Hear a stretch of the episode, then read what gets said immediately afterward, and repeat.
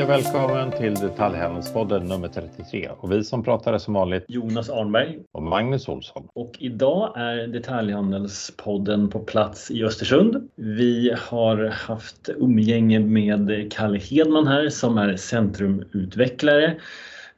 Gått på seminarier, workshoppat om Östersunds framtid. Och nu tar vi tillfället att få sitta ner med dig och diskutera Östersund. Så varmt välkommen hit, Kalle Hedman. Tack så mycket. Vi kan väl börja med att du berättar vem du är. Och jag tror också, många har väl kanske väldigt bra koll på det, men ändå, vad är en centrumutvecklare? Och det fina är att du är inte vilken centrumutvecklare som helst. Du är faktiskt årets centrumutvecklare och har haft titeln längre än någon annan eftersom pandemin... eftersom du är grym, du får förklara själv. Välkommen, Kalle. Tack så mycket. Ja, Kalle Hedman är född och uppvuxen här i Östersund men har bott många år i Åre. Men nu är jag tillbaka på heltid här i Östersund. Ja, årets centrumutvecklare 2021. Men den titeln har jag bara haft i ett år och kommer att lämna vidare i maj. Men det var... Åre stadskärnor vann ju Östersund 2019 och det priset har inte delats ut på grund av pandemin sedan dess. Så där säger vi att vi är regerande mästare här nu. Det kommer också lämnas vidare nu äntligen, kan man väl säga då. Svenska stadskärnor kommer hit till Östersund i maj och har sin årskonferens. Så då kommer en ny stadskärna att vinna priset. Visst är det som en liten klubb av centrumutvecklare? Du känner att du har kollegor runt om i hela Sverige? Ja, men jag skulle nästan säga att det är... mer kollegor i andra städer än nästan här på plats i Östersund ibland, för att vi är ju inte konkurrenter utan vi hjälper varandra väldigt mycket. Och under pandemin till exempel så hade vi ju den Facebookgruppen som Sveriges centrumutvecklare har. Där delades det med sig friskt av idéer, vi snodde idéer från varandra. Det är en bra sammanhållning. Men din fråga var ju vad gör en centrumutvecklare? Och, det ser lite olika ut. Jag är ju anställd av Destination Östersund, ett aktiebolag här som ägs av näringen. Vissa städer så kan man vara anställd, kanske ligga under näringslivskontoret eller en cityförening eller liknande. Men man kan väl säga att man är näringslivets representant. Jag representerar ju 250 partner här i Östersund. Det är butiker, restauranger, hotell, fastighetsägare. Och blir lite grann spindel i nätet mellan det offentliga och näringslivet. Men uppdraget är ganska enkelt och tydligt. Det är att skapa en attraktiv stadskärna och generera värden för våra partners. Så. Och vi kommer in på utmaningarna. Man kan ju inte dra de uppenbara utmaningarna i den rollen. Ja, vi pratade om det lite här tidigare idag. Liksom att det kan ju vara, har du ett köpcentrum så har du en ägare och en uppdragsgivare. Här är det ju väldigt olika vem som är ens uppdragsgivare. Det är ju både gästen, besökaren. Det kan vara en butik som ser framför sig att vi ska hjälpa dem med utsmyckning och så mycket event som möjligt. Det kan vara hotellen som ser att vi ska jobba mer med marknadsföring för att locka hit turister och driva gästnätter. Fastighetsägarna kanske har ännu ett tv-perspektiv. Kommunen är ofta en stor finansiär i den här verksamheten och de kan också ha sina värden av vad de vill få ut av det. Så det är, man har många intressenter att jobba med parallellt, men det är också det som gör det väldigt, väldigt roligt. Och skiftar mellan stora och små fastighetsägare. DÖS är ju arrangören av den dagen vi var med på idag. Och är ju också en av de stora fastighetsägarna i Östersund men också i många andra Norrlandsstäder. Och det är ju en sån driven aktör som jag antar är härligt att ha med. Ja, men det är ju fantastiskt så, för jag sa ju också som lite av affärsidé att just ha ett stort bostadsbestånd i just stadskärnor. Det är en stor del av deras affärsidé. Så att ha en sån stark börsnoterad aktör som har det fokuset. Och de har även sitt huvudkontor här just nu. Så det är jag väldigt glad för. Mycket av det här handlar ju om att engagera och få förtroende från alla parter. Oavsett om det är en liten till den stora, så att vi har en riktning med vad vi vill med vår stadskärna och jobba mot det.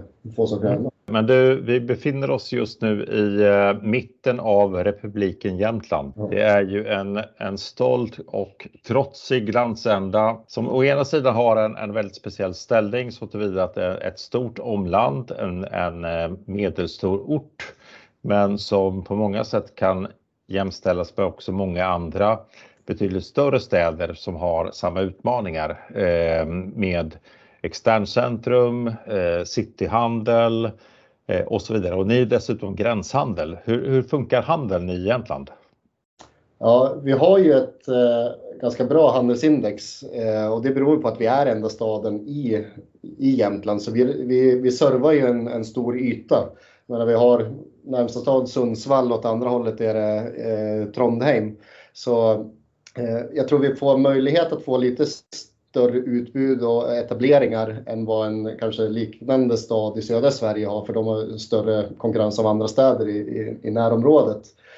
Och vi har ju också en historisk plats som en tydlig handelsstad. Man kan ju, hela begreppet surjämte som man brukar slänga som jag har koll på det kommer från. Jag har hört det men jag kan inte säga det. Det var när jämtarna åkte till Trondheim för att handla så hade de ju pälsar på sig. När de kom ner till Atlantkusten så kom det här saltvattnet på pälsen som luktade så jävla surt så att norskarna kallar dem för surjämtar. Jag vet inte om det är någon mentalitet men vi har ju också växlat mellan Norge och Sverige ägandeskap mer gånger än vad vi kan och vi är ju ganska isolerade så det tror jag byggt lite av en entreprenörskap och kan det själv kultur liksom så att det kanske förklarar en del av den här egenheten. Men och Östersund beskriver handeln så att alla förstår alltså, det är ganska många andra städer är mycket mer utspritt och sådär. Här är ändå rätt tydligt att du har Lillängen som externhandelsområdet och så har vi stadskärnan. Vad finns det mer? Nej, men det är ju i grund och botten det. Vi har Prästgatan som är våran gågata. Vi har Storgatan som också har mycket handel på. Och sen gränder in i gården däremellan. Så det är en ganska centrerad stadskärna där handeln finns i. Och vi har bara ett externhandelsområde. Vi har väl också ett beslut som togs någon gång i början av 2000-talet där man ändå satte någon form av lite begränsning på externhandeln som gjorde att det blev inga IKEA, det blev inget inbyggt köpcentrum i externhandeln. Så det tror jag gjorde att stadskärnan under en period när den kanske var som mest utsatt av externhandeln där ändå fick möjlighet att leva lite längre innan liksom det var andra parametrar med handel och allt som kom. Så det kan man förklara en del av det. Vi har ju också fortfarande rätt mycket privata handlare kvar här i stadskärnan framförallt. Det kan väl också bero på att vi är ändå en lite mindre stad så att vissa kedjor inte har valt att etablera sig här. Men kanske lite den här jämtländska patriotismen att man gärna handlar lokalt och hjälper varandra. Det tycker jag man såg under pandemin, men det såg vi nog på många andra platser också. Men vad har hänt då de senaste åren? För att handeln i Sverige har utvecklats. Så jag misstänker att handeln i Jämtland och Östersund också utvecklats. Vad är liksom drivkrafterna? För jag tänker att Östersund är ju en sån stad som kanske i vissa fall är en marknad för en butik. Men inte nödvändigtvis två. Och har ni fått en backlash från kedjorna? Och har ni fått en påverkan i handeln? Kan ni ge bilden under de senaste 2 åren i alla fall under pandemin. Vad har hänt? Från våran del så handlar det ju mycket om att norskarna uteblev. Vi har en otroligt stor vikt på norska turister som står för en stor del av omsättningen och de försvann ju totalt. Så det har ju påverkat väldigt, väldigt mycket. Vi har också varit en evenemangsstad och det har drivit väldigt mycket handel också. Alla de försvann så de bitarna tillsammans gjorde ju att det slog ganska hårt. Men kedjemässigt så har vi inte haft det här klassiska att man har tappat kedjor för att de har flyttat från stadskärnorna och gått från 2 till 1 enheter och så här i någon större utsträckning. Men sen har vi sagt de som slog igen det var ju alla de som ändå skulle kanske slå igen. De här som nästan var under rekonstruktion innan pandemin började. De rök ju men när man börjar summera det så är det ju inte speciellt många. Jag tror vi var 11 etableringar på handel och restaurang mindre om jag minns siffrorna rätt nu. Men det var betydligt bättre än vad jag trodde att det skulle vara. Det har även öppnat ett antal aktörer under pandemin och så här. Men utvecklingen i sig är väl det att e-handeln tar ju andelar och de klassiska kläder, mode, kosmetika och så vidare. De har det jäkligt tufft. Men det skulle jag ju säga är ju att pandemin har drivit på digitaliseringen och e-handeln. Tror du att du kommer ha klädhandel kvar i stan om några år? Jag tror att handeln kommer att se väldigt, väldigt annorlunda ut. Men jag tror det kommer att finnas klädbutiker. Men om det är så som de ser ut idag, det är kanske det lär ju vara mobilen du gör köpet och så vidare. Och kanske i kombination med andra verksamheter. Men samma här, jag tycker de verksamheter som har verkligen lyckats här i Östersund, det är de som också har vågat nischa sig. En riktigt duktig herreklädesbutik som har en gott värdskap och en stort kunnande och en stark kundbas. Ja, men de tror jag kan ha en existensberättigande, men det kanske ska vara i kombination med en barberare och andra typer av tjänsteföretag som gör att den fortfarande har en relevans. Jag tror alla de här fysiska butikerna måste utveckla sig och anpassa sig till den verklighet vi är i eller på väg in i. Ser du på skillnaden mellan Centrum och Lillängen, externhandelsområdet? Vilket handelsområde mår bäst? Ja, rent ekonomiskt just nu så tror jag att det ändå är Lillängen, speciellt nu kanske när norskarna börjar komma tillbaka. Och det är väl bara att kolla på pandemisiffrorna, vilka branscher det är som har gått bra. Ja, men det är ju bygg, SOA, alla de här som klassiskt ligger i externhandel har ju gått positivt under pandemin, medan alla branscher som oftast ligger i stadskärnor har ju haft det tufft. Och det är ju, vi reser mindre, vi har inte gått på fester och hela den där biten, men det är väl där jag skulle vilja titta på. Att inte konkurrera med externhandeln, de fyller ju ett syfte. Stadskärnan fyller ett annat syfte. Så att är det nu så att sohandeln går jävligt bra och många har köpt hund och så här. Ja, men låt den där stora sobutiken ligga i Lillängen. Så kanske de här som gör lokalproducerade hundkex och handgjorda halsband och så vidare. Den liksom butiken kanske skulle kunna pluppa upp in i stadskärnan. Jag tror stadskärnan kommer vara mycket mer av en mötesplats. Det är det den har varit genom alla tider. Men den finns ju i hjärtat och själen hos folk på ett annat sätt. Och det är där man vill mötas. Så de värdena tror jag blir viktiga. Men mixen där, handeln kommer ha en roll i det. Men den kommer ju minska. Och det blir intressant att se. Vart landar vi kring den här fysiska handeln? Hur lågt kan den bli innan stadskärnan blir ointressant? Liksom? Kalle, hundkex i all ära. Det är ju jättefint. Men någonstans måste det ändå finnas ett underlag som är affärsmässigt utanför liksom vision och hjärtat. Jag tänker, ni har ju ändå haft en idé i Östersund om att skapa en samlingsplats. Du var inne på det, en mötesplats. Man ska bo, man ska arbeta, man ska shoppa, man ska äta och så vidare. Hur gör man det? Jag tror ju att återigen mixen är viktig. Dels så kommer vi behöva bli fler. Vi har ju satt ett mål här nu om 100 000 invånare tillsammans med fastighetsägarna. Vi är 65 000 nu. Vi kommer behöva förtäta staden. Vi kommer behöva ha fler som bor här och vi har väldigt egentligen låg i förhållande till vår storlek. Så att det är väl en grundtes att vi behöver ha ett större underlag för att fler aktörer ska kunna må bra rent ekonomiskt. Och sen då på det viset också kunna attrahera kanske de större kedjorna, lite coolare varumärken. Men jag tror det måste ske i mixen med hundkex kanske var ett dåligt exempel. Men unga entreprenörerna som någonstans hela tiden har gått mot bara vara e-handlare. Alltså de som på något vis vill in och skapa någon typ av affärsverksamhet. Hur kan vi stötta dem att vilja känna att stadskärnan är en relevant plats att göra det på. Och hur kan fastighetsägarna bidra till det? För det tror jag ändå gästen uppskattar. Att det är en variation på utbudet. Ser exakt likadant ut och det bara är de stora kedjorna, stora varumärkena. Ja, men det kan man få i alla städer. Men att det bryts upp med en mix av någonting man inte hade förväntat sig. Det tror jag är viktigt. Sen kan det ju vara så att på vår gågata, där kanske de stora kedjorna är. Men det vi har gjort mycket nu som våra fastighetsägare har jobbat väldigt mycket med, det är våra innergårdar som historiskt kanske hade... det var där man lagade tv-apparater och liksom sådana grejer. Sen har de stått tom nu i hur många år som helst. Nu har man börjat renovera dem här i Östersund och skapat... Vi har Hamngatan 12 som ett exempel på det, där man en inredningsbutik som utvecklade med café och den verksamheten i en superhärlig miljö har blivit superpopulärt. Så de här A- och B-lägena, det tror jag inte man behöver prata så himla mycket om, utan det är det här unika, det som gör det intressant att vilja besöka platsen. Så mer sådana grejer, och vi har flera sådana exempel i Östersund, och det är de grejerna som vi hör våra besökare prata om när de säger att de har besökt stadskärnor. Du var inne på det lite grann, att hur lite handel kan man ha i en stadskärna och att den fortfarande är intressant att besöka, så att säga. Mm. Det är väl ett experiment som väldigt många städer nu går igenom. Några klädhandlare har lämnat. Ja, du sa att det var typ 10-11-12 verksamheter som har stängt under pandemin. Ja. Vad har i de lokalerna de lämnat efter sig? Vad har kommit in där?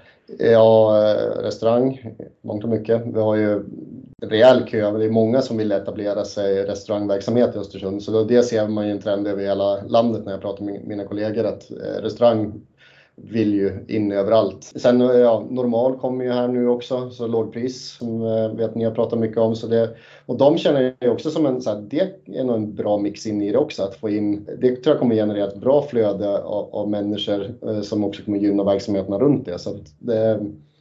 Men sen under pandemin vi hade just en lakritsbutik som öppnade mitt i pandemin. Och prata så här riktigt nischade grejer. Men framförallt mat och upplevelser är väl det som har ploppat in i de här lokalerna. Sen några har gjorts om till kontor.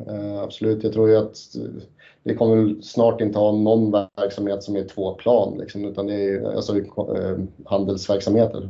Det kommer ju vara i plan 1. Det är intressant att restaurangen har gått igenom ett stålbad såklart under pandemin, eftersom ingen gick på restaurang. Och ändå är det de som står på kö att etablera nu. Det har ändå funnits... Ja. Det finns uppenbarligen kapital att satsa på restauranger och sätta sig. Det har sprättat att man sätter sig ganska långa kontrakt om man får rätt läge. Ja, och det måste väl ha någonting med något beteendemönster att göra med hur vi människor, jag vet inte, det får ni gärna rätta om man har fel, men ICA sa väl någonstans att deras största konkurrens var inte andra dagligvarubutiker utan att man äter ute mer och inte lagar lika mycket mat hemma och sådär. Det här måste ju vara en sån trend, liksom, att det ändå finns ett sånt stort önskemål om fler restauranger. Okej, men Östersund är en liten storstad om man säger så. Ni är 60 000 invånare men har ett omland som innebär en mycket större marknad. Vad är ditt bästa tips till den som sitter som etableringschef i en kedja som funderar på var ska vi öppna vår nästa butik? Varför ska man välja Östersund? Ja, men det är precis det du säger. Alltså, om vi är i området 120 000, ja, men då börjar vi vara en sån stad som man kanske tittar på för att göra ett testcase på. Där tycker jag vi har svaret. Östersund är staden i Jämtland och vi har otroligt bra flöde av människor och vi har på en ganska centrerad yta. Så att jag tror vårt största problem är hur når vi ut till de här aktörerna att pitcha in det. Och jag har ju sett en del andra städer nu som har börjat, jag vet Helsingborg har ju en etableringsansvarig som sitter i Stockholm för att sälja in, och jag vet att de har varit ganska framgångsrika med det. Nu är ju de en betydligt större stad än oss, men där har vi ju suttit och tittat på. Vi är ju väldigt stark på evenemang och möten. Hur skulle vi kunna ha en sån koppling till att få en etableringsansvarig nere i Stockholm som jobbar med att både attrahera nya evenemang och möten men även ha en relation till kring etableringen i staden. Vi är ju mindre så vi måste ju tänka lite annorlunda. Och vi har ju många som är på besök här i både Åre och Östersund. Så det är väl en så här, hur når vi ut till de här att visa upp det. Många har ju varit här och ser nog värdena med det hela när de är här som turister. Men jag tror inte vi har varit speciellt duktiga på att komma i kontakt med dem. Så det tror jag vi måste bli bättre på. Men berätta mer om turismen, för någonting bidrar den väl med. Du berättar ju om shoppingturismen som norrmännen står för, men även om stockholmare som åker till Åre. Mm. Hur många procent av dem hamnar i Östersund? Ja, procent vet jag inte, men Åre Östersund flygplats heter det ju. Så att alla som ska till Åre med flyg, de landar ju här. Och vi hade ju innan pandemin ICET som hade etablerat flyglinjer från både Berlin och London. Så där var ju ett case vi hade var ju första eller sista natten eller helst både och i Östersund. Alltså att försöka få dem att inte åka till fjällen utan ta Östersund istället, det tror jag inte är konceptet. Utan vi är portalen till fjällvärlden och allting passerar via Östersund. Samma om du kommer med tåg så också. Så att det tror jag ju är en framgångsfaktor för, plus den här heta trenden nu med att Norrland är hett för etableringar. Och även för att det är enklare att flytta hit och jobba, kanske ta med sig sitt jobb från Stockholm. Vi ser ju uppe i Åre nu så sitter ju folk i sina stugor även runt Östersund och jobbar härifrån. För att man vill vara här. Livsstilen är att man vill vara här. Så det måste vi ju ta vara på.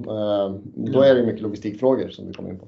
Ja, och vi hör idag att Synsam kommer att flytta sin produktion hit. Exakt. Det känns otroligt. Det är ju riktigt, riktigt roligt. Och det är ju ett antal företag till i spåren efter Synsam. Så vi ser ju att det ger ju ringar på vattnet. Men där tror jag alla Norrlandsstäder måste vara väldigt snabbfotade nu.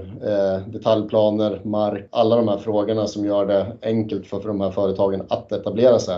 Men det är ju därför vi också pratar om de här målen om att kunna bli upp mot 100 000, för att jag menar Skellefteå, Luleå, Boden och de här som har med batteribältet, möjligheterna finns ju där. Men vi måste verkligen se till att kunna ta emot dem. Om vi tittar på logistik, det är mycket inflöde av köpkraft. Hur är det med utflöde av varor? Hur funkar det? Fodora, quick commerce, e-handelslogistik. Hur funkar det och vad är det för drivkrafter som kommer funka i Jämtland? Det tar ju alltid lite längre tid här uppe utanför storstäderna. Men Fodora är ju på plats och du vet även att de har etablerat sin quick commerce-grej. Det är bara ett fåtal aktörer som ansluter sig till den ännu. Men det vi sitter och tittar på väldigt mycket där är just Östersunds historiska roll som handelsstad har ju varit att serva även landsbygden, och det vill vi ju kunna fortsätta göra med. Så att många städer tittar nu på en lokal e-handelsplattform för att synliggöra vad som finns i stadskärnan och att kunna e-handla från de lokala aktörerna. Ofta då har det varit avgränsat till ett ganska litet geografiskt område. Ska vi göra det här så skulle jag vilja se, vi skulle behöva hitta en lösning där vi verkligen kan serva alla byar och tätorter runt Östersund. Vi vet att det finns ett spännande projekt uppe i Luleå som tittar på just de här lösningarna om samordna leveranser och så för att få oftare leverans till de här ställena, och att det skulle kunna växa fram etableringar kring de hubbarna i vissa tätorter runt om Östersund. Och det tror jag blir viktigt även då för att många som sagt som väljer att flytta till Östersund, de flyttar hit för en livsstil och kanske vill kunna bo utanför staden, men att då kunna serva dem med stadens fördelar, då tror jag vi har en ännu starkare case till varför vi kan växa både som stad och region. Vad säger Posten, DHL och gänget när du säger så? För poängen är då att om de kan åka gemensamt, då skulle du få fler tillfällen än att när de kör enskilt. Ja, men som jag hörde, om det var Arjeplog eller något sånt, där kunde det vara att det var leverans på torsdagar. Och då kom liksom DHL, Posten och en till. Då kom det 3 lastbilar på rad. Och om de skulle samordna där, hade de ju kunnat skicka en bil. Men då kanske de skulle kunna serva 3 gånger i veckan där. Då skulle det helt plötsligt få en helt annan samhällsservice av att bo ute på landet, fast kanske i närheten till staden.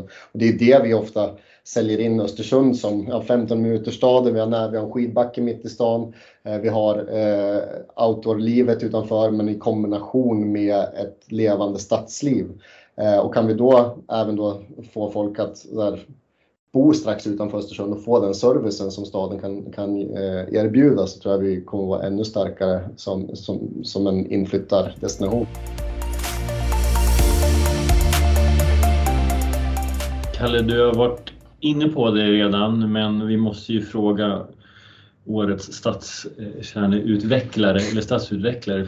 Alltså den traditionella kampen mellan kommun, fastighetsägare, hyresgäster, oavsett vilken stad man kommer till så finns det liksom ibland grymt samarbete och lika ofta mindre bra samarbete.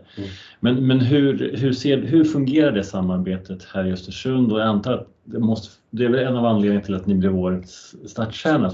Men beskriv det mer. Hur funkar det och vad skulle du vilja att ni utvecklade ännu mer? Vad kan fastighetsägarna göra mer? Vad kan kommunen göra mer? Hela grejen med att vara med och tävla är om att bli årets stadskärna. Om man tittar på det så handlar det just om det. För att kunna ansöka om att få vara med och tävla så måste man kunna, det är egentligen det du ska beskriva. Vad har ni för vision för er stad och hur samverkar ni? Hur ser samarbetet ut med fastighetsägare, kommun och näringsliv? Och processen i det är ju att tajta ihop dem och få de funktionerna att börja samarbeta bättre. Och en väldigt enkel och tydlig grej är att vi, till exempel så måste du kunna visa upp ett 3-årigt avtal, samarbetsavtal ekonomiskt med fastighetsägarna, de större i stadskärnan och kommunen och övriga näringslivet. Och det var ju en sån nyckel. När vi började med det här arbetet när jag anställdes 2017, så var det ett EU-projekt som tog slut. Och då var det så här, ja men vi har levererat, det har hänt väldigt mycket grejer här nu, ska vi fortsätta med det här? Då kan jag kan inte komma till Svenska stadskärnor och säga att vi ska bli årets stadskärna och vi har ett projekt, utan vi måste ha en långsiktig plan för hur vi ska jobba med det här.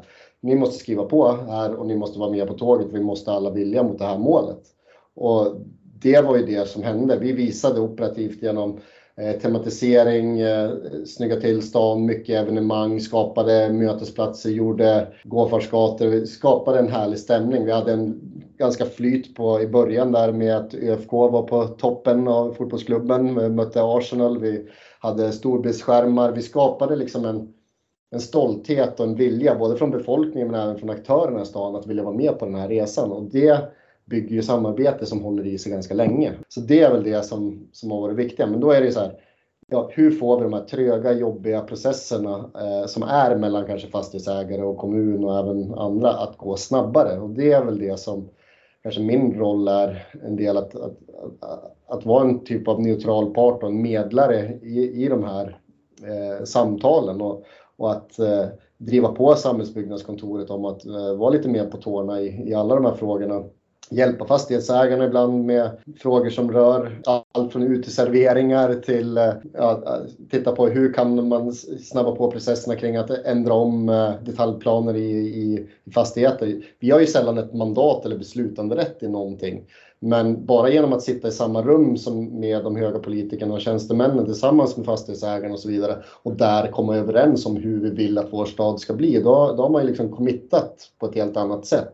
Och då löser många av de här grejerna som kändes som rejäla knutar från början betydligt lättare att hantera.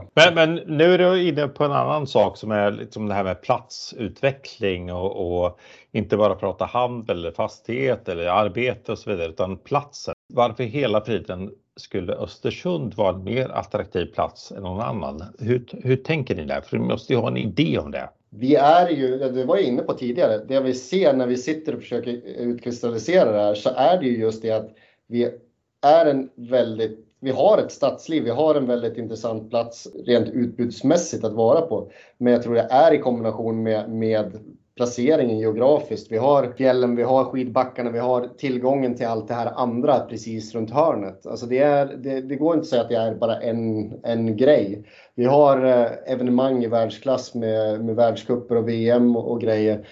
Det händer saker. Vi är en stad som vill någonstans. Vi har ett ganska bra momentum nu med etableringen, men jag tror, sen kommer jag tillbaka ibland till de här mindre grejerna. Så vi har de här eldsjälarna som har skapat fantastiska evenemang, Storsjöyran.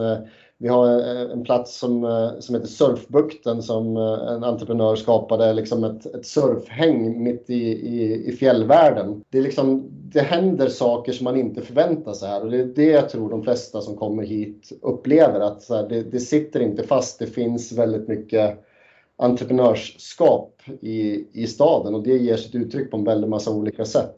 Och det vill vi främja, det är det vi ofta nu sitter med fastighetsägare och kommun. Hur kan vi ta bort de trösklarna? Hur kan vi hjälpa mer sådana saker att hända? För då tror man blir en attraktiv plats som blir intressant för både att flytta hit och att etablera verksamheterna.